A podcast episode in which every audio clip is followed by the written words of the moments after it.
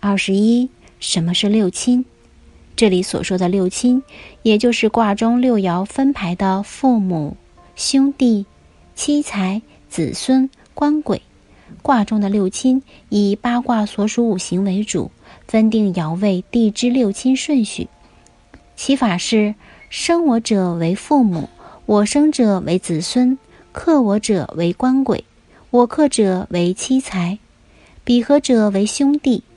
卦中六亲反映的是社会现象和人事现象的相互矛盾又相互统一的客观规律。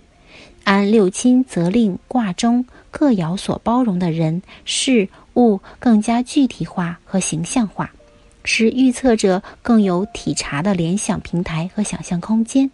它不仅是要预测的对象，也是取用神的依据。